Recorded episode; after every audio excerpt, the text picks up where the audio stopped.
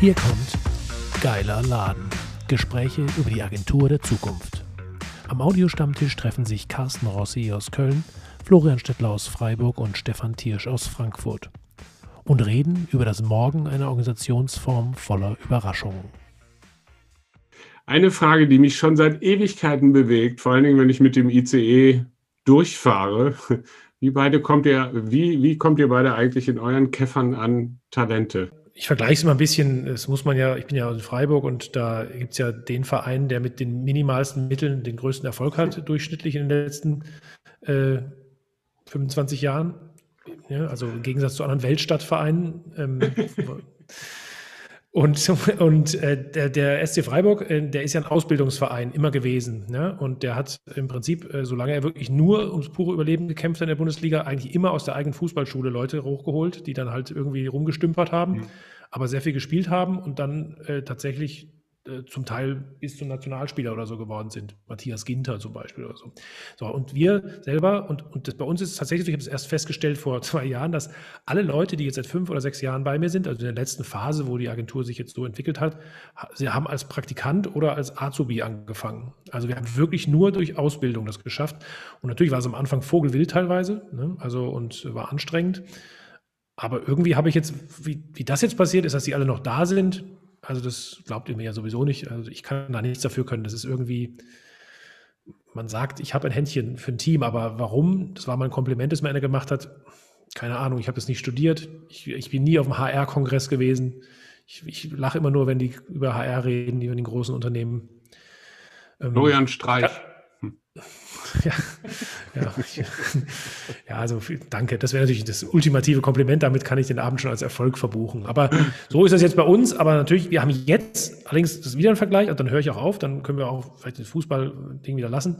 Wir haben ja jetzt in Freiburg das erste Mal jemand gekauft, äh, der hat 10 Millionen gekostet. Uh. Ja, das ist ein, also Baptiste Santa Maria aus Frankreich. Das war der Königstransfer überhaupt und das ist Wahnsinn, ja. Das ist das mehr als, also das, das kann man sich gar nicht vorstellen. Und der, soweit hat der Verein da auch schon seine Unschuld verloren, weil es nicht mehr ging. Man brauchte dann diesen Spieler, ne? also und dann hat man den halt geholt, weil das Geld irgendwie auch da war. Mhm. Und wir haben tatsächlich jetzt auch das erste Mal zwei halbe fertige Spielerinnen geholt, was auch intern gar nicht so einfach war. Ja, also die haben dann gleich viel mehr verdient am Anfang und die haben nicht diesen, dieses, diesen Durchlauf dieses, diese Karriere gemacht und es war schon intern, also Gehälter, aber auch so äh, war es jetzt eine spannende Situation. Zum Glück haben wir da auch zwei gefunden, die jetzt scheinbar alle, die, was, die sehr gut reinpassen. Cool. Aber kein System. Aber was du, was du sagst, ähm, weil du sagst ja, wir sind sehr klein und wir, wir bilden aus, das klingt so ein bisschen wie wir bilden noch aus, weil wir so klein sind irgendwie. Wir sind 60 ähm, und, und wir machen das genauso. Also äh, es geht natürlich nicht nur, weil manchmal steigt halt jemand auf ein Level aus, wo du äh, hast du noch niemanden hochgezogen irgendwie, ja.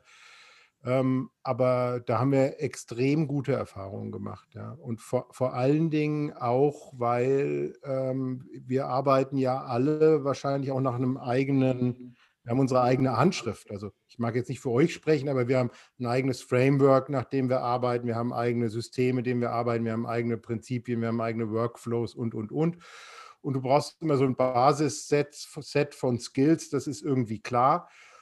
Und dann musst du aber dann sich sowieso bei uns reinkommen irgendwie. Und das A und O ist eigentlich, dass die Persönlichkeit passt. Also weißt du, dass der, derjenige, der da anfängt, auch tatsächlich zu uns passt und, und, das, und das möchte, äh, Teil von uns zu werden und, und Spaß an dem hat, was wir machen und wir, wie wir das machen. Und das ist eigentlich passiert das immer am besten, wenn die Leute die Gelegenheit haben, da so reinzuwachsen, find, finde mhm. ich. Also wir machen das, wir machen das sehr, sehr gerne auf, auf die Art und Weise. Mhm. Ihr, Carsten?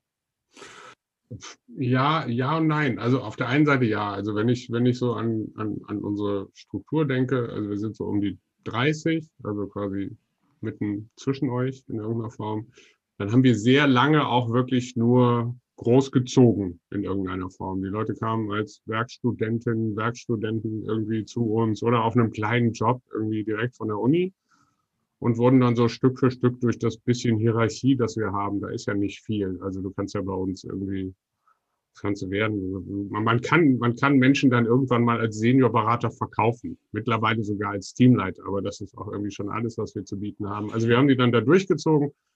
Und das waren natürlich am Ende immer die Besten. Schlicht und einfach, weil die ja quasi den ganzen Weg überlegt haben. Weil sie wären, sie wären ja nie dahin gekommen, wo sie sind, wenn sie nicht gut gewesen. Das ist mit, mit Leuten, die man von außen holt, natürlich was ganz anderes. Das ist eine Wette. Ne? Das ist eine Wette darauf, du triffst die irgendwie ein paar Mal, du redest mit ihnen. Das ist eine Wette darauf, dass sie, und das ist, glaube ich, für uns sehr, sehr wichtig, zur Firmenkultur passen. Ne? Also die müssen sozusagen in dieses in diese Mischung aus äh, Prozessversuchen und Chaos passen. Also wir haben nun auch wirklich sehr wenig Prozesse, weil wir ganz, ganz wenig sozusagen, würde ich mal sagen, so Fließbandgeschäft haben, also sehr wenig Produktion bis auf ganz, ganz wenige, äh, ganz wenige Geschäftsbereiche. Ähm, das heißt, man guckt jemandem an, man unterhält sich mit jemandem und der muss dann in die Kultur passen, in diese Gemengelage. Das ist ja so klein, das ist so ein bisschen wie in Lost oder in Robinson Crusoe oder wie auch immer. Wenn Freitag ein Arschloch gewesen wäre, wäre die ganze Geschichte nicht so weitergegangen in Robinson Crusoe. Ne? So. Und insofern kann ich euch da auf der einen Seite zustimmen. Auf der anderen Seite habe ich gemerkt, dass es uns sehr gut getan hat, auf einer höheren Ebene Leute einfach zuzukaufen, weil die neue Impulse bringen, damit das nicht so ein Kulturinzest wird. Das muss sich ja irgendwann auch mal ein bisschen verändern. Ne? So. Das ist aber natürlich, am Ende ist das viel schwieriger. Es geht schneller. Das ist eine Wette, 50-50 in vielen Fällen. Ähm, aber es kann auch gut tun. Also so ist jedenfalls meine Erfahrung. Darf ja. ich mal direkt zwei Fragen stellen dazu? Ähm, erstens, was ist Kultur und wo kommt, wo kommt die her? Hm. Ähm, zweitens, ähm, hm, ist, ist es so, dass die Menschen die Kultur ausmachen äh, oder ist es irgendwie so, dass es irgendeine Art von, von, von Rahmen gibt oder man kann auch sagen Struktur oder damit hat auch sowas wie Prozesse zu tun, ähm, die halt nun mal so sind, wie sie sind und die man, die man gestalten kann, weil es tatsächlich mechanische Abläufe sind und gestaltbare Abläufe sind, äh, während du Menschen ja nicht gestalten kannst. Ja, du kannst ja immer nur, nur den Rahmen anfassen und nicht an den Menschen rummanipulieren. Ähm, wie, wie, wie, wie, wie, ist, wie ist die Wechselwirkung? Wie ist dein Bild davon? Ja? Hm. Also, Florian? Willst du, also die, das beste Bild, was, also es gibt ja verschiedene Denkbrillen da drauf, ne? Also und ich äh, begegne jetzt oft Leuten, die sind psychologisch vorgebildet, die stellen natürlich immer den Mensch in den Mittelpunkt. Wenn der Mensch nicht funktioniert. Der Mensch ist dann auch schnell der, der Heilsbringer oder der Schuldige. Das ist so ein Bild, was ich nicht so schön finde. Also es gefällt mir nicht, weil das, weil das äh, zu kurz greift, meiner Meinung nach. Und ähm, die andere Seite ist die, also das schönste Bild, was ich kenne, wenn du nach einem Bild fragst, ist, ähm, die, die Kultur ist der Schatten einer Organisation. Ja, den Schatten kannst du aber nicht direkt beeinflussen, sondern den beeinflusst du, indem du die Organisation so und so baust. Also du, wenn jetzt zum Beispiel, also Kultur sagt, da sagt jemand, unsere Kultur muss jetzt, die Leute müssen sich mehr vertrauen. Ja, dann sage ich, das ist der letzte, das ist absoluter Quatsch, so einen Appell zu machen. Das ist, da wird nur Heuchelei draus und Unsinn, weil die Leute vertrauen nicht, wenn das System so angelegt ist, dass das Misstrauen hilft, dir voranzukommen oder wenn du merkst, du kannst niemandem vertrauen. Und das glaube ich schon, muss man über die Strukturveränderungen machen und die sind halt nur dann möglich, wenn, wenn die formal Mächtigen, ja, also die, die wie, wie zum Beispiel wir, wir sind jetzt für den meisten Leute in diesen Agenturen, sind wir ja am Ende dann doch die Vorgesetzten und wenn es noch so flache Hierarchien sind, alle duzen sich, du bist, wir sind die Mächtigen. Wenn wir nicht entsprechend die Strukturen schaffen ja, und natürlich auch irgendwo äh, die, die Strukturen auch selber befolgen, dann glaube ich, fängt man sich halt eine komische Kultur ein. Ja, also, ich, nee, glaube ich nicht. Also, das war jetzt ein bisschen, ein bisschen platt ablehnend, aber vielleicht sind das auch sehr unterschiedliche Erfahrungen in unterschiedlichen Agenturtypen. Also, ich habe jetzt, keine Ahnung, ich habe jetzt Agentur seit 97, da waren auch verschiedene drunter, an manchen war ich nur beteiligt. Und so, ich habe jetzt im Laufe der Zeit, habe ich irgendwann mal nachgerechnet, in irgendeiner Form 400 Leute mal bezahlt, so im, im Laufe der Zeit in unterschiedlichen Organisationen. So. Und meine Erfahrung ist, vielleicht ist das aber auch nur meine Herangehensweise ähm, sozusagen und die Prägung, die ich in Organisationen hinterlasse. Aus meiner Sicht wird die Kultur ganz maßgeblich von den, von den ähm, wie hast du das gerade genannt? Wie war das mit Macht? Die formal Mächtigen, also die Von jetzt, den formal ja wird das von den formal Mächtigen geprägt, aber nicht so sehr durch das Aufsetzen von Prozessen, das Aufsetzen von richtigen Prozessen oder von Hierarchiestufen und so weiter und so fort, ist aus meiner Sicht eine unterstützende Funktion, sondern schlicht und einfach von dem Mindset und von der Art und Weise, wie diese formal Mächtigen sind. Plus die Influencer, die du auch in jeder Organisation hast. Ja, das, sind ja die guckst, das sind ja die informal Mächtigen. Genau, das sind, sind die ja informal Mächtigen. Denen man folgt, weil sie was können, zum Beispiel. Ne? Also weil sie was besser können als andere, genau. da sagt man, den frage ich da mal. Der, Oder weil sie einfach starke Persönlichkeiten sind genau. und in jedem Raum irgendwie auffallen. Also ich habe immer das Bild von so einer Agentur, man guckt so von oben drauf und dann hat man so dieses Satellitenbild von der Erde, wo lauter so Punkte sind. Weißt du so, das sind so diese hellen, großen Weltstädte, so wie Köln da rechts. Ne? So. ähm, die Altstadt ähm, zum Beispiel jetzt. Genau. Und dazwischen sind genauso so wichtig. Schwarzes Loch gerade. Und dazwischen sind genauso wichtige Bereiche sozusagen, ohne die es in den anderen ja nicht hell wäre. Aber geprägt wird das Bild von einer Organisation, intern und extern, eigentlich von diesen Formalmächtigen und von diesen Influencern. Und wenn die eine Persönlichkeit haben, die magnetisch zueinander passt, dann entwickelt sich ein Magnetfeld, ein Kraftfeld, das die Agentur prägt. So. Und wenn du klug bist, schaffst du es, die, schaffst du es sozusagen, deine Prozesse so aufzusetzen, dass das dieser dadurch entstehenden Kultur, also bist du ein informeller Typ sozusagen, legst du Wert auf Kontrolle, ja oder nein, also etwas zu schaffen, was dazu passt. Und wenn du dumm bist, machst du das Gegenteil, weil ein Managementberater kommt. Aber der Ausgangspunkt ist für mich sozusagen immer die, die, die Aura, die Persönlichkeit, die, die Persönlichkeitsstruktur dieser einflussreichen Menschen innerhalb der Agenturen. Und deshalb ist es auch so scheiße, ehrlich gesagt, wenn man von denen welche verliert oder die falschen Leute mal vor die Tür setzt, was mir auch schon passiert ist. Ja, aber das ist ja, das ist ja was, wovon wir uns eigentlich, also das ist ja, das ist ja das, was wir vermeiden wollen, genau, diese Abhängigkeit. Ich habe jetzt den Eindruck, wir reden alle gar nicht über, wir haben gar keine unterschiedlichen Meinungen. Ich habe den Eindruck, wir betonen nur unterschiedliche Aspekte äh, äh, verschieden. Ja? Ähm, weil das ist natürlich eine Verkürzung zu sagen, äh, die Struktur prägt das Unternehmen und, und, davon hängt alles ab und da müssen die Leute reinpassen. Äh, das funktioniert natürlich nicht, aber das, das hat ja eigentlich auch keiner gesagt. Also der Florian Doch, hat ja. Also ich behaupte, also ich habe da auch, ähm, da gibt es auch Studien dazu, es gibt so zwei bis fünf Prozent, das sind die die wirklich aktiven Arschlöcher, die, also Sachen, die, die, die Psychopathen und die, äh, und die Schizophrenen und so weiter, die halt wirklich, die schaden einem Unternehmen. Der Rest sind einfach verschiedene Menschen. Und äh, ich, ich habe jetzt auch, also ich, ich, kann mich auch an, äh, oder sagen wir mal so, ich habe jetzt auch Kollegen, die gehen mir echt die Hälfte der Zeit auf die Nerven, aber ich halte die, will die meiner Firma unbedingt behalten, weil der was Wertvolles reinbringt. Der hat aber eine ganz andere, der hat ein Mindset, das ist anders als meins. Ja, das ist einer, der, der sagt immer, was soll das, was du da machst? Und das ja, nervt mich, aber ich brauche den.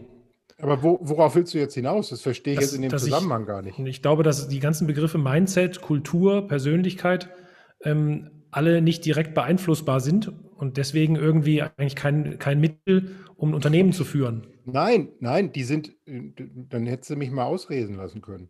Also die, die, die, die Persönlichkeitsmerkmale sind nur bedingt beeinflussbar. Natürlich sind die beeinflussbar. Das wollen wir also jetzt nicht so sagen, wir wollen jetzt Menschen hin manipulieren, aber jeder hat die Möglichkeit, sich ein Stück weit zu entwickeln. Also, mal, also ich würde jetzt nicht die ganze Psychologie und so und jedem die Chance verbauen, irgendwie sich von Mittelarschloch zum einigermaßen akzeptablen Mitglied der Gesellschaft zu entwickeln. Das geht natürlich. Also das, da, da, da, das sehe ich komplett anders. Eine Therapie halt. Und, und dann, nein, auch nicht Therapie. Das, das, das, die, die Möglichkeiten, die wir haben, ähm, wir haben einen Haufen Leute. Ja? Und ich habe gemerkt, so zehn, zehn Leute kann ich noch freihändig führen. Da kenne ich jeden Einzelnen, da kenne ich ungefähr die Familienverhältnisse, die kann ich seinen Charakter ungefähr ab, abschätzen und so weiter. Dann ist das alles so persönlich und dann hat man ein Händchen für die Leute und so weiter. Bei 60 Leuten geht das nicht mehr. Ich hatte schon mal 100 Leute in einem anderen Unternehmen. Ja. Das geht nicht. Also dann schaffst du im Ernst Strukturen, natürlich, aber die Strukturen, das ist ja nicht unbelebte Materie, sondern du schaffst ja Strukturen auch mit den Menschen. Also die Gestaltungsmöglichkeiten, die du hast, die sind ja, dass du die, du hast ja die Möglichkeit, die Menschen das machen zu lassen, was sie besonders gut können. Ja. Also das ist ja nicht so, das, das, das wirkt immer so, als hätte man, könnte man sagen, ja, die Struktur, ja, systemtheoretisch, das ist irgendwie so irgendwas drumrum und das ist alles automatisch. Die Struktur sind ja Menschen, die miteinander interagieren. Der Prozess ist ja, mhm. Als Prozess klingt der so unbelebt, als wäre es irgendwie ein paar Steine, die du aufeinander stürmst. Das sind ja Menschen, die daran beteiligt mhm. sind. Und Menschen, die nicht gut darin sind, etwas abzuarbeiten, die sollte man das nicht abarbeiten lassen, dann sind die falsch eingesetzt. Und Leuten, die Leute besonders kreativ sind und Spinner und die dir auf den Sack gehen irgendwie, weil sie halt irgendwie quer sind und, und die musst du an der Stelle einsetzen. Die darfst du halt mhm. halt nicht an der Stelle einsetzen, wo die dir besonders auf den Sack gehen oder wo sie Unheil einrichten können. Bin ich einverstanden, ja. Das ist doch ein wesentlicher Teil dessen, wenn wir sagen, man muss Strukturen aufbauen, man muss Prozesse. Da, da spielen ja die Menschen immer die erhebliche, eine erhebliche Rolle dabei, dass du die nicht falsch einsetzt, nicht den, den verkehrten Menschen auf der verkehrten Position einsetzt. Mhm. Oder? Also also ich habe so, ich weiß, ich bin ja kein Wissenschaftler, kein Theoretiker und schon gar kein, also auch kein studierter äh, Systemtheoretiker oder Soziologe. Ähm, was mir jetzt hilft in meiner täglichen Arbeit, ist, dass ich zum Beispiel versuche, ähm, nicht irgendwie so wahnsinnig viel Praktiken und sowas einzuführen, also eben nicht Strukturen und Prozessen irgendwie zu, zu suchen, wie ich alles besser machen kann, sondern eher den Leuten Sachen aus dem Weg räume. Das ist für mich so ein gutes Prinzip. Ja? Wie du jetzt sagst, wenn jemand halt das braucht, um seine Höchstleistung zu erhalten, dann muss ich als Führungskraft oder als Vorgesetzter oder wie formal Mächtiger eben einfach äh, ermöglichen, dass der das machen kann. Je weniger Ballast der hat, desto, desto besser wird der dann arbeiten können. Ne? Und ähm, ich bin halt, ich glaube, also das ist für mich die Denkbrille, die für mich mehr resoniert, ist halt, dass ich, dass ich weggehe, äh, die Schuld des nicht, des Dysfunktionalen, die es ja in jedem Unternehmen irgendwo auch gibt. In großen Konzernen sieht man es gigantisch, ja. Also und diese Dysfunktionalitäten, die Organisationen einfach haben, jede, äh, ähm, dass die eben festgemacht werden und äh, das wird überspitzt gesagt, dass damit die Führungskräfte beschuldigt werden, dass sie schlechte Führungskräfte sind und die Mitarbeiter, dass sie faul, äh, unmotiviert und so weiter sind. Darauf läuft dieses Menschenbild halt hinaus, wenn ich sage, du musst, wir müssen an den an Personen entwickeln. Du, du, musst die Leute, du musst, das ist ja, das ist ja extrinsische Motivation und, und das sind irgendwie Zuckerbrot und Peitsche und das funktioniert ja offensichtlich, ist ja nachgewiesen, dass das nicht funktioniert. Ja, aber wir sprechen jetzt ja nicht über Konzerne, wir sprechen ja über, über unsere Unternehmen. Und Kleinen Unternehmen fällt es mit Sicherheit leichter, ne, würde ich mal sagen, also das, das wegzukriegen, weil die halt nicht ganz so viel, je größer du bist, desto mehr Prozesse musst du ja einführen. Also Florian. Sämtliche Regelbrüche werden wieder mit neuen Regeln äh, bestraft. Ne? Ich höre ja bei dir so ein bisschen dieses Thema raus. Ich meine, wir machen ja auch viel so Change-Kommunikation rund um dieses New Work, digitale Transformation, Leadership und so weiter Thema. So. Und da höre ich bei dir so ein bisschen das Bild raus, so die Führungskraft als Enabler, die Führungskraft als Moderator und so weiter. Also ich räume denen das aus dem Weg, ich helfe denen sozusagen, ne, doch. Weil du sagst, du räumst ihnen alles ja, aus dem Weg, was ich, ja. was ich halt eigentlich, Nein, das, also das keine Ahnung, gesagt. aber da bin ich vielleicht auch Nein, total, aber ich, Hau rein. Mhm. Ja. Nee, sprich, nee. ich wollte, ich habe. Okay.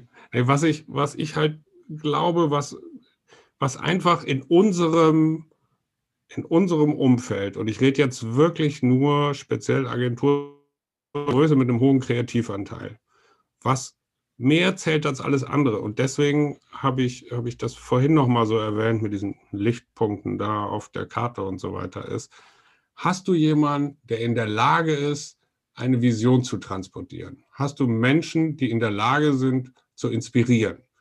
Dann ist meine Erfahrung, dass, dass alle anderen, die einfach, die einfach nur in Anführungsstrichen die Tagesarbeit machen, die wahnsinnig wichtig sind, ohne die die anderen gar, gar nicht können, könnten, aber dass die gerne mitmachen, sich gerne ihre eigenen Hindernisse aus dem Weg räumen.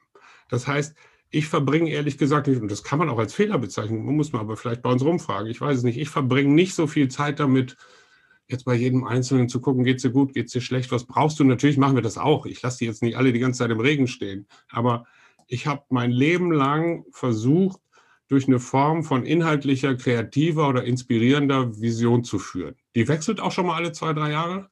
aber es wird immer mit Vehemenz vertreten und es ist immer so dieses Gefühl, das klingt jetzt sehr oldschool, aber wo ich bin, ist vorne, aber man folgt mir im Zweifelsfall dann eben auch gerne, weil ich begeistern kann. Ich sage das jetzt einfach mal so, wie gesagt, muss man fragen. So. Und das ist bei dieser Größe aus meiner Sicht irgendwie mit das Entscheidende. So. Ja. Ich finde das sehr, sehr, sehr cool, was du sagst. Ähm, ich, also ich, ich glaube, der Spur nach äh, äh, denke ich ein bisschen ähnlich, vielleicht ein bisschen mehr äh, äh Richtung Struktur, weil ähm, die, diesen Gedanken versuchen wir eigentlich ein bisschen personenunabhängiger zu machen. Also mir ist es, mir macht es Sorge, wenn zu viel an einzelnen Personen hängt, insbesondere an mir. Ja, ich bin ja nicht der einzige Inhaber dieser Agentur, noch nicht der einzige Geschäftsführer und wo ich bin, ist nicht vorne, aber auch nicht, wo irgendeiner meiner Kollegen ist, ist vorne. Wir versuchen das auf das Unternehmen zu übertragen. Ja, wir haben ja ab 2016 ist da ein bisschen Generationenwechsel und wir sind auch von einem alten, uns gibt es seit 30 Jahren, ja, einem alten Corporate Publisher, einem digitalen Unternehmen geworden und mit Content Marketing und Online Marketing und sowas. Wir haben neue Leute, wir haben kulturellen Wandel durchlaufen, wir haben andere Geschäftsfelder und so weiter. Und wir haben auch versucht, das von den Gründern im Grunde abzukoppeln und an dem Unternehmen festzumachen. Ja? Mhm. Und dass, dass, wenn ich ausfalle, dass das Unternehmen weiter funktioniert und dass das nach Möglichkeit, nach Möglichkeit, das ist natürlich ein, ein, ein Zielbild, ja, dass es nach Möglichkeit für jeden gilt bei uns. Ich will damit nicht sagen, du bist unverzichtbar oder du, jeder von euch ist verzichtbar und glaubt nicht. Das meine ich damit nicht. Ich meine damit nur, dass die Leute auch selber dadurch zwar ihre Verantwortung mhm. spüren, aber halt auch selber wissen, sie haben ein Backup und dass sie auch selber wissen, sie arbeiten an etwas, Gemeinsamem, was nicht meine Persönlichkeit ist. Und sie, sie folgen einem Zielbild, was nicht mit der Persönlichkeit von irgendjemandem zu tun hat, sondern von, von, von, dem, was irgendwo abstrakt ist und was hoffentlich überdauern wird. Das ist auch unsere Vorstellung von Nachhaltigkeit. Ja? Dass mhm. man im Grunde über die Generation, wir haben auch die zweite Generation im, im Unternehmen mittlerweile, ja? ähm, ähm, also die Gründerin Heike Discher und ist der Benjamin Discher, der ist jetzt 30 und der ist jetzt auch Geschäftsführer. Das ist ja die, die das Konzept von Nachhaltigkeit gewissermaßen. Genau. Ich baue das im Grunde schon für die Nächsten und das bedeutet ja immer, dass du schon ein bisschen systemisch denken musst. Also du musst im Grunde immer Strukturen schaffen und Funktionen innerhalb dieser Strukturen schaffen, die reproduzierbar sind. Ja, Aber das ist ganz, ganz extrem bei Unternehmen, die wachsen wollen, ja, das, weil, weil dann, mhm. sonst kannst du nicht skalieren. Aber es ist auch wichtig für Unternehmen, die nachhaltig mhm. arbeiten wollen, ja. Also ich kann das beides, ich finde es eigentlich beides anschlussfähig für mich. Also das erste ist aber auch inhabergeführte Agenturen. Da seid ihr jetzt im verschiedenen Reifegrad, finde ich. Also da ist jetzt eben schon der, der Gründer ist schon nicht mehr im Business. Es wird weitergeführt. Äh, ich glaube, inhabergeführte Agenturen sind natürlich vom Inhaber geprägt oder von den Inhabern. Das sind dann schon auch mal die Rampensäue. Ich kann mich an so einen Moment erinnern, als wir dann irgendwie fünf oder sechs waren und dann bin ich einmal rausgekommen äh, in einer, bei uns sitzen, also wir haben irgendwie, also bei uns typisch Chefbüro, ne, also wo noch zwei andere aber auch drin sitzen und dann, die waren aber nicht da. Ich gehe raus in den größeren Raum, da sitzen diese vier Personen und ich wusste, die arbeiten alle für Kunden selbstständig. Ja, also diese, diese Möglichkeit, die Kunden, die Leute so weit zu bringen, also von diesen Talenten, die eigentlich nur, wenn, wenn ich zum Kunden gehe, muss ich immer dabei sein. Also unabhängig von mir, die Stefan sagt, die finde ich auch wahnsinnig wichtig. Und ich muss auch sagen, das ist die einzige Form, wie wir überleben können, wenn wir ganz viel kundenfähige Mitarbeiter haben, die selber da Wertschöpfung am Kunden betreiben, da wo sie halt passiert, am Markt, nicht irgendwie nur intern so rumrödeln. Und das ist da, was ich dazu kommt auch, ich habe dieses permanente Gefühl, zu viel zu arbeiten.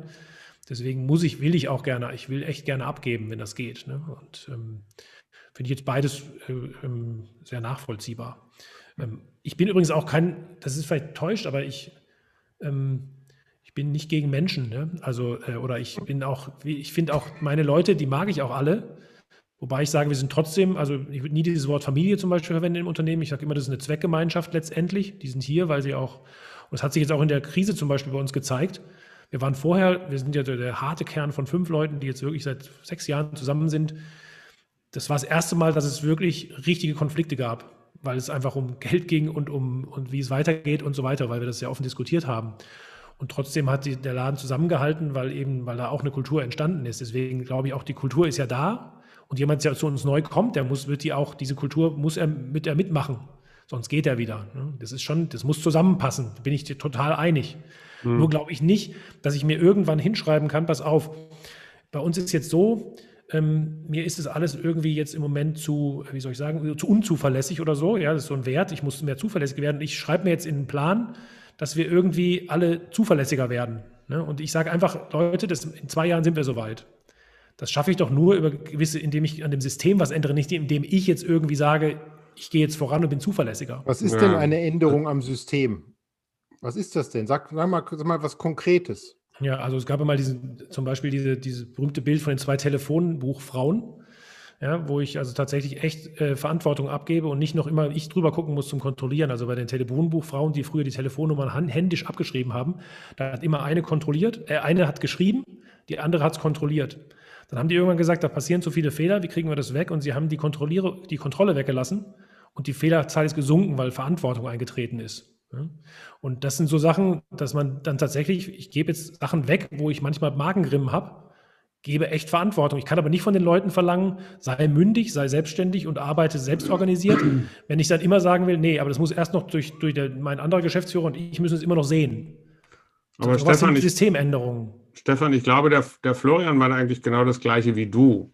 Und ich sage das deshalb, weil ich, weil ich da jetzt ein bisschen drauf einsteigen muss und uns hört ja keiner bei der zweiten Folge eh noch nicht, ähm, ein bisschen aus dem, aus, aus dem Eingemachten reden. Ähm, weil, weil natürlich das, was ich vorhin gesagt habe, so, das, das, das gilt für mich, das gilt für meine Persönlichkeit. Ich bin schon ein ziemlicher Egozentriker und ich kann, wenn ich richtig gut aufdrehe, kann ich auch begeistern und kann Leute mitnehmen, etc. etc. Also was sich nur, was sich nur rausgestellt hat, und das hast du auch schon ganz kurz angesprochen, Stefan, ist, ist, dass es absolut wachstumsfeindlich. So. Also das ist dann wieder nicht wachstumsfeindlich, wenn du irgendwie Tesla bist und du hast dann irgendwie deine Strukturen und oben läuft dann irgendwie noch ein Musk rum. Das heißt, du hast schon so eine Größe und dann brauchst du wieder einen Visionär. Wenn du aus einer ganz kleinen Struktur in eine größere Struktur laufen willst, brauchst du das, was du hier Strukturen oder Prozesse nennst. Also wir erleben das ganz, wir erleben das und für mich ist das ein absoluter Schmerz, gerade bei uns in der Agentur. Wir sind ja jetzt auch 50, also wir werden nächstes Jahr 50. Ähm, und wir haben uns vorgenommen, auch nochmal zu wachsen, so, bis wir dann mal, keine Ahnung, vielleicht holen wir also euch 50 Jahre alt seid ihr. 50 Jahre alt, ja, ja. Also wir sind 30, 30 Leute, werden nächstes Jahr 50 Jahre alt. Okay. So. Wir haben uns vorgenommen, dann Kresse Discher noch irgendwann mal einzuholen. Nein, es gibt da keinen, keinen Masterplan, aber wir wollten ähm, einfach nochmal größer werden. Und dann habe ich eben selber gemerkt, so selbstkritisch bin ich dann doch, wenn das nur an mir hängt, sozusagen, und vor allen Dingen auch an meinen ganzen extra ich für ein neues Thema und nehme dann alle mit und dann brauchen wir irgendwie neue Prozesse und alle müssen sich irgendwie weiterbilden und so weiter, dann ist das natürlich tödlich für einen Wachstumskurs. Und wir haben ja jetzt auch zum, zum ersten Mal von außen hier einen neuen Geschäftsführer reingeholt, ne? Christian Phil, der von der Profilwerkstatt kommt. Und jetzt beginnt für mich der Schmerz, ich muss meine Rolle neu bestimmen, ich muss mich in einen Prozess einfügen, der Christian und Viola, Viola, die ist noch länger in der, in der Agentur als ich, sozusagen die Möglichkeit und den Raum gibt, Prozesse aufzubauen, Prozesse aufzubauen, Systeme zu verändern, sodass wir überhaupt in der Lage sind zu wachsen. Weil wenn ich jetzt weiter die Eiskönigin spiele, wird das nicht funktionieren. So. Und das, das ist schwer für mich irgendwie, weil es meiner Persönlichkeit null entspricht, aber es ist etwas, was ich tun muss. So. Ja. Also insofern, um das mal zusammenzufassen, sozusagen, ähm, ähm, glaube ich, dass, dass ihr mit euren, je nachdem, nennt es Prozess, nennt es System, wahrscheinlich am Ende, am Ende recht habt. Aber dass ich trotzdem dabei bleibe, und da sind wir wieder bei der Anfangsfrage, Anfangsfrage wie kommen wir da eigentlich hin, dass wir, dass wir Talente und Persönlichkeiten brauchen, die diese Nervenbahnen, die wir da bauen und zusehends bauen müssen, irgendwie mit Strom, Strom und Energie versorgen. Und da würde mich jetzt ja. mal wirklich ganz persönlich interessieren, wie Stefan, wie, wie macht ihr das? Wie habt ihr das organisiert? Ich gehe jetzt mal speziell so ein bisschen ironisch auf euer, auf euer Offenburg ein. Ne? Also, hm. wie kriegt man da Leute hin? Was, was, was tut ihr? Also ähm, ist, ist das, das Problem ist mit Händen zu greifen. Also ähm, Offenburg ist wunderschön. Ähm, das sage ich als Frankfurter. Ähm, ist das natürlich fürchterliche Provinz, ja, und irgendwie dunkel und Tannen und Hotzenwald irgendwie. Ähm, aber in, in, in, Wirklichkeit ist es natürlich wirklich wunderschön. Also das hat, das hat Rebland und, und, und sanfte Hügel und wilde Wälder und Straßburg in Sichtweite. Also du gehst auf irgendeinen äh, Hubbel und guckst über die Rheinebene rüber nach Straßburg. Das ist toll. Ja? Das ist eine, eine schöne Stadt, nur äh, where the fuck is Offenburg? Ja, das grenzt ja für viele äh, ab, ab Rhein-Main-Gebiet irgendwie an Bielefeld oder sowas. Ja? Also nicht geografisch, aber so im Bewusstsein. Ne? Ähm, also gibt es das überhaupt? Und das ist natürlich ein Problem. Die haben ein Hochschülchen da, das ist auch nett und das äh, stößt auch Leute aus, die gut sind, ja, aber natürlich zu wenig äh, äh, und, und die wollen auch nicht alle zu uns, die wollen bei Bosch viel Geld verdienen und, und, und so und nicht bei uns es nett haben und sinnerfüllte Arbeit machen. Ähm, und das ist deshalb natürlich ein steter Kampf. Und ähm, zwei Dinge. Ähm, das eine ist, wir haben gemerkt, das muss ein bisschen, wir müssen ein bisschen auf die Tonne hauen mit Employer Branding. Also wir müssen, wir müssen ein bisschen bekannter werden in den entsprechenden Zielgruppen. Wir machen mittlerweile mehr mit anderen Hochschulen. Ja, wir haben ein Projekt, das heißt Visivik, wo wir Unternehmen, die wir halt auch kennen, wo wir auch Kontakte hin haben oder wir akquirieren die neu, wo wir die mit Hochschulen zusammenbringen und dann Studentenprojekte mit echten Kommunikationsmanagern machen und echten Projekten. Und das ist sexy für viele Studenten. Und so werden wir als Kresse und Discher, die das initiieren und da irgendwie Motor sind und Spiritus Rector, sind wir da irgendwie dort bekannt. Ich unterrichte an Hochschulen wiederum, also in, an einer Hochschule, und zweien eigentlich, und versuchen so ein bisschen im Hochschulbereich äh, äh ein bisschen so Multiplikatorfunktion zu kriegen und sowas, ja ähm, machen da einiges über Social Media. Wir müssen halt auch klar machen, dass wir zwar in Offenburg sitzen, aber ein cooles Unternehmen sind, klar. Ähm, das andere ist, wir haben einen Standort im Rhein-Main-Gebiet aufgemacht. Okay. Also da kommt halt der Berg zum Propheten. Ja? Also wir, wir, wir sind ins Rhein-Main-Gebiet gegangen mit dem erklärten Ziel und auch ganz offen, weil wir sagen, weil wir hier auch für Leute in, interessant sein wollen. Und in unserer letzten Folge haben wir darüber ja gesprochen, wie wichtig das eigentlich noch ist, ja? äh, äh, ein Standort und, und ob man nicht von überall, überall arbeiten kann und so.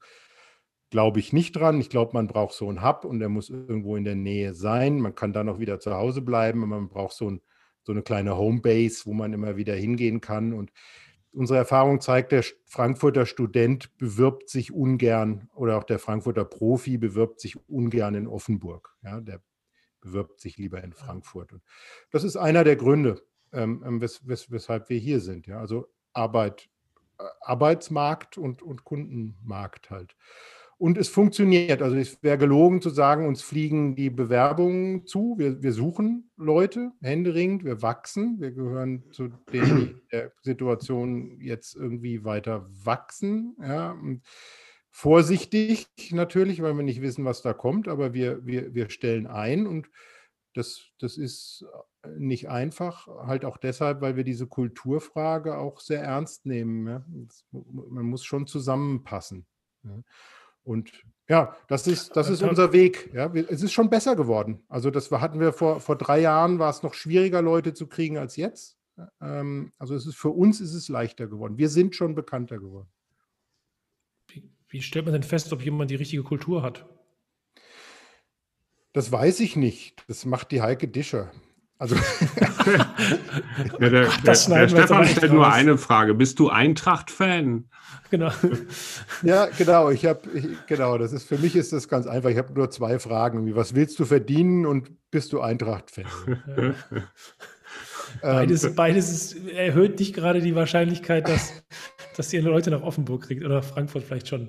Nee, ja, nee so, nein, das ist, das hat natürlich, das ist so ein bisschen äh, wieder das, das berühmte Händchen, was der Carsten vorhin gesagt hat. Also ich glaube, jemand, der für sowas verantwortlich ist in dem Unternehmen, der muss Menschenkenntnis haben, der muss mhm. die eigene Kultur selber prägen, wie die Heike das tut bei uns, ja, und muss das inhaliert haben, muss das in der DNA haben und muss spüren, ob genau. da jemand dazu passt oder nicht. Ich kann mhm. mir nicht vorstellen, dass diesen Prozess maßgeblich irgendjemand macht, den ich jetzt nicht kenne, der neu dazukommt und dem ich jetzt ja. übertrage, such mal die richtigen Leute nach Lebenslauf oder sowas.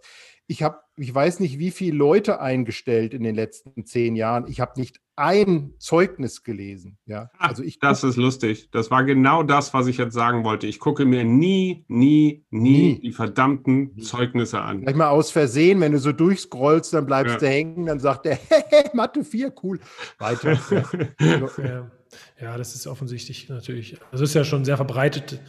Ähm, Jetzt habe ich das vergessen, was ich gerade sagen wollte. Entschuldigung, ich wollte dich auch nicht unterbrechen. Also du warst jetzt gerade, sag mal, was hast du, ähm, ach so, wegen der, genau, also die, die Sache, sowas einzuschätzen, ist eine Gefühlssache. Ne? Das kann jemand nur, der hat, der hat ein Gespür dafür. Und das ist wieder, wo ich, da glaube ich auch wirklich, da ist es wichtig, diese Leute zu haben, die das zu spüren. Und dann ist natürlich aber trotzdem auch, sage ich auch wieder, ähm, das ist ja auch ein großes Theaterspiel. Ne? Also Employer Branding ist natürlich ein großes Theaterspiel und ähm, und äh, die, das Vorstellungsgespräch an sich auch. Ne? Ja, also jede, alle, wissen, die, alle wissen, dass es eins ist, aber alle stellen sich halt mehr oder weniger gut dar. Ne? Ja, wir machen, da, da, da wir ja als, als Geschäftsführer jetzt für manche Teams zu weit weg sind, leider bei der Größe. Ja, es ist einfach so. Wir, unsere Teams haben ein sehr großes Eigenorganisationsgrad, ja, mhm. wo ihnen auch keiner reinquakt. Also wir haben ein großes Social Media Team. Der Leiter davon ist keine 30. Ja, der, der, der ist, der macht das so klar und souverän und da, da, da muss ich an das denken, was du vorhin gesagt hast mit den Telefonbüchern, ja. Mhm.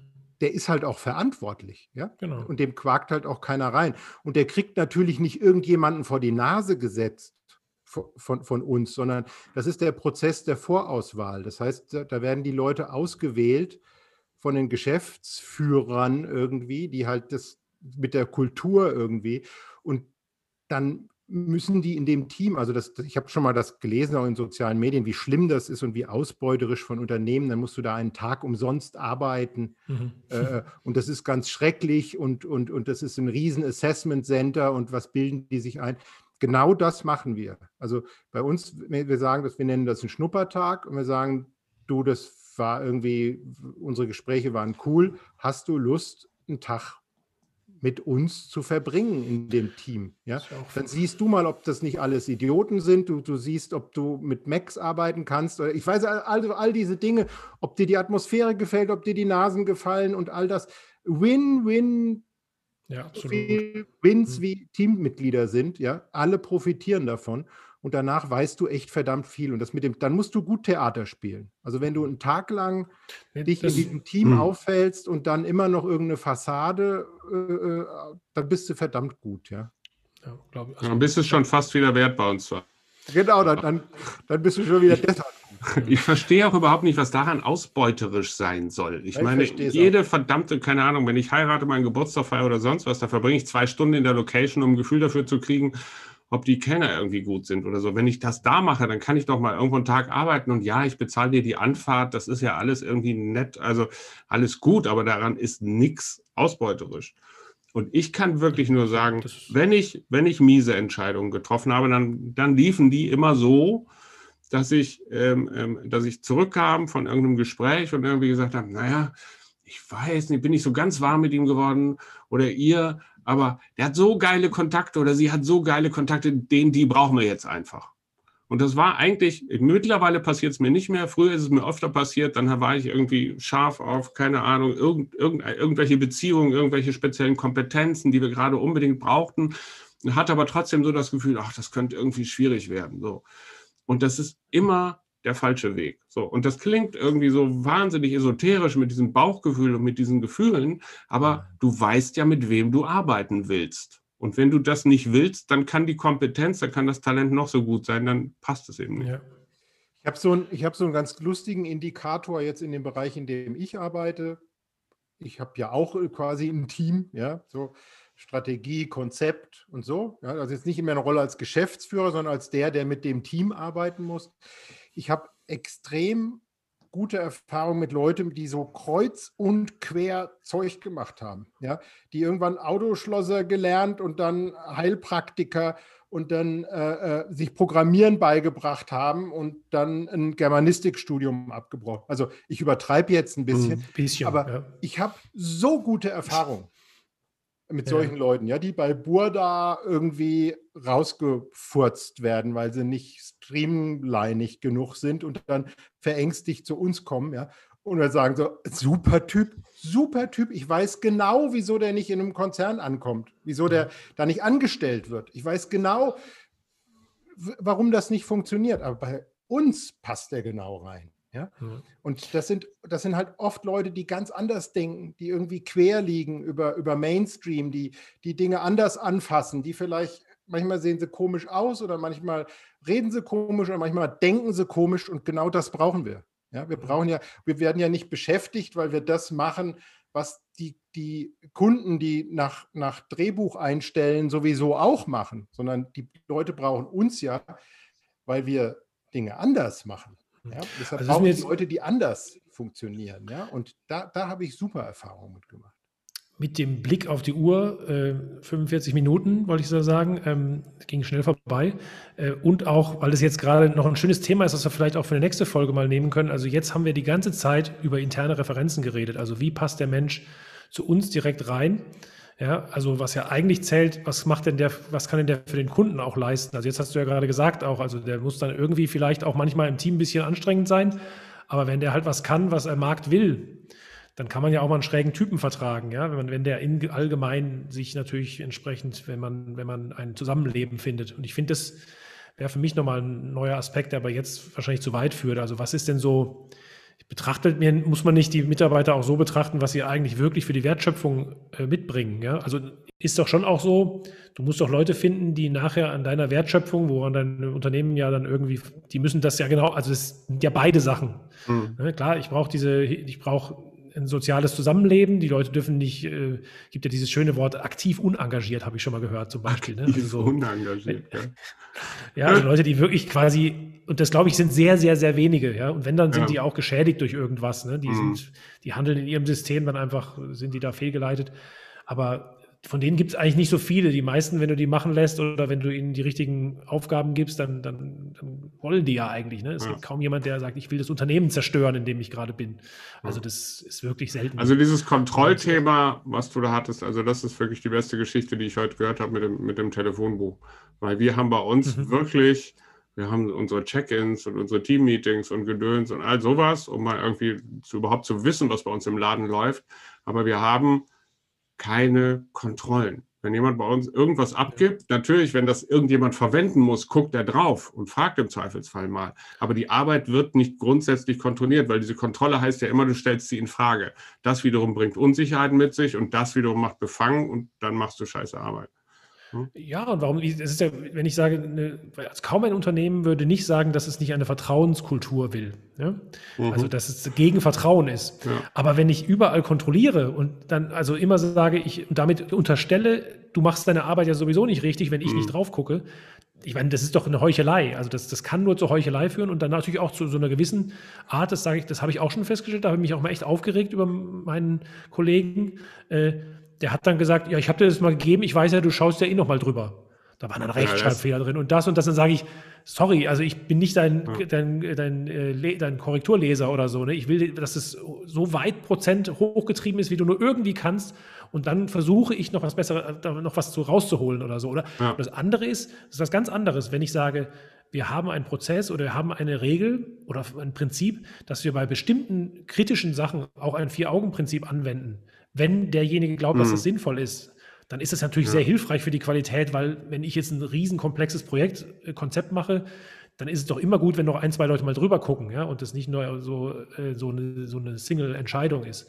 Aber das ist was anderes, als wenn ich sage, äh, ohne Chef geht nichts raus hier. Ne? Also Ja. dann blockiere ich doch den ganzen Laden. Und da sind wir wieder bei diesem Thema Kultur, weil du es als Geschäftsführer, Vorgesetzter, wie auch immer, du musst es Leuten beibringen, dass du, also du musst es Leuten Stück für Stück beibringen, manchmal auch, dass du gar nicht kontrollieren willst.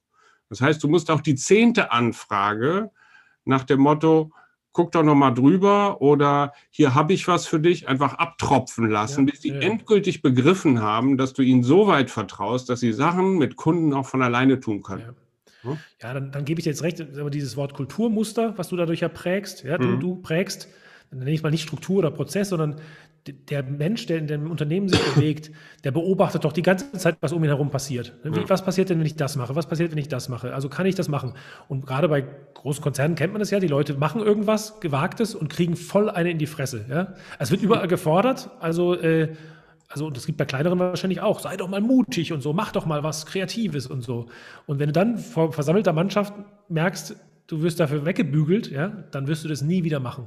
Das ja. erlebst du einmal und das ist ein Kulturmuster, was dann, was sich einprägt. dann werden die Leute ängstlich und äh, cover your ass und alles, was dazugehört. Und das ist nicht nur in Konzernen so teilweise, wenn sehr dominante Chefs zum Beispiel da sind. Ne? Die, also gerade ich weiß nicht, also ich habe mich auch schon dabei ertappt, dass ich so Gespräche halt immer sofort total dominiere, weil ich halt mehr, ich habe halt auch 20 Jahre mehr Erfahrung, ich habe immer Ideen und da muss man sich auch dieses zurücknehmen. Also was mhm. du jetzt auch sagst, ich verweigere jetzt mal das Feedback hier. Also ja. Mach das jetzt mal selber fertig. Ne? Also immer abgilt. Also das finde ich interessant.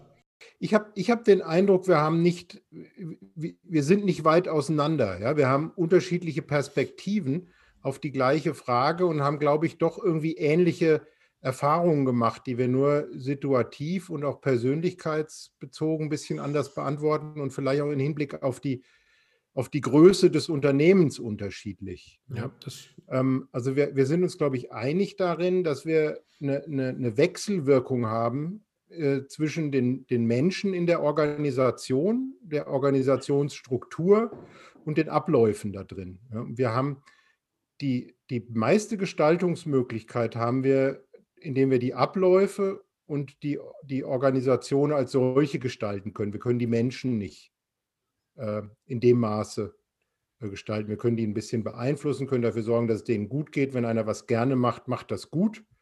Äh, wir können die richtigen Leute auf die richtigen Positionen setzen und wir wissen, dass es Typen gibt, die ähm, Verantwortung haben wollen und die Freiheit haben wollen. Wir wissen, es gibt Typen, die wollen lieber Eingangskörbchen, Ausgangskörbchen. Ja? Und ich glaube, das ist ein, ein, wichtiger Teil der Gestaltung auch von Organisationen, solange wir die Größe haben wie uns und nicht Konzerne, dass wir erkennen müssen, was sind das für Menschen und welche Aufgabe können die gut erfüllen und nicht in dem Sinne von äh, der Mensch als Schachfigur, sondern der Mensch als jemand, der eine erfüllende Tätigkeit ausfüllt, die für ihn passt und dann wird das gut machen.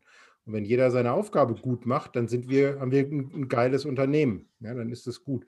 Und ich glaube, das ist eigentlich, ich glaube, da wird an sich keiner widersprechen. Ja, das ist dann die auf die. Wichtig ist es, die Leuchttürme zu finden, die, die, die da die Exzellenz reinbringen, dass die, die, die da einen Spirit reinbringen. Wir sind in der Kreativwirtschaft. Das brauchen wir alles ohne Frage. Und trotzdem müssen wir es von einzelnen Personen so weit wie es irgendwie geht unabhängig machen. und das ist aber dann eben, das, diese Frage, das eben sozusagen mit Ja zu beantworten. Sollte man nur oder kann man nur, wenn man sagt, irgendwie, ich will wachsen. Ja, oder ich will von mir aus nachhaltig sein, wie auch immer du es nennst bei euch. Weil sozusagen, du kannst auf einem kleineren Level kannst du auch mit Abhängigkeiten fahren, weil du weißt, dann geht mal einer oder eine und dann sozusagen musst du halt wieder auf die Suche gehen und das bringt ein bisschen was durcheinander, aber es geht ja, so. Ja. Aber in, auf einem gewissen Pfad eben, auf dem ihr jetzt da auch anscheinend seid, sozusagen geht das nicht mehr. So. Und dann musst du davon unabhängiger werden. Und jetzt muss jeder von uns für sich selber entscheiden, in der Rolle, in der wir hier sind als Geschäftsführer, was will. Ne? So. Und dann, dann, dann, das ist, glaube ich, eine ganz, ganz entscheidende Frage. Und das ist auch eine entscheidende Frage für die Leute, die, die, die vielleicht bei uns anfangen wollen, sozusagen. Also in welchem Unternehmen will ich, will ich arbeiten? Wo will genau. ich anfangen? Ja, cool. Meine Tochter ist 20, 22 äh, jetzt und die hat jetzt ihr Bachelor gemacht oder macht gerade die Arbeit. Und die habe ich mal gesagt, du musst jetzt nicht so viel wissen, was du später machst, eh brutal schwer einzuschätzen. Aber diese Grund, Arten von Unternehmen, die es gibt und äh, Ökosysteme nenne ich es jetzt mal, ja, also ein riesengroßes Unternehmen oder eine Bude mit drei Leuten, wo die ja noch am einen Tisch sitzen oder eben so eine mittelgroße, wie wir jetzt haben, oder Agentur oder eher Industrie, das kann man schon verstehen vorher und sich dann vorher überlegen, bin ich eher in diese Richtung und was bedeutet das für mich und das mal auszuprobieren, vielleicht ein Praktika oder so. Weil das ist schon eine Entscheidung, die, die wirklich in der Berufswahl eine Rolle spielt. Ja, das ist, der, das ist definitiv der Matrix-Moment, ne? Rote oder blaue Pille. So. Ich weiß nicht, ob es so einfach ist. Ich glaube, es gibt mehr, es gibt auch eine orange und eine grüne Pille. Ich nehme die braune Pille. Wie heißen die Diese Dinger nochmal bei Harry Potter, die auch so nach Popel schmecken? Da gibt es doch so ganz viele verschiedene Sorten. Ich habe keinen einzigen Harry Potter-Film gesehen. Ernsthaft Prost. nicht? Nee. Toll. Prost. Kurz.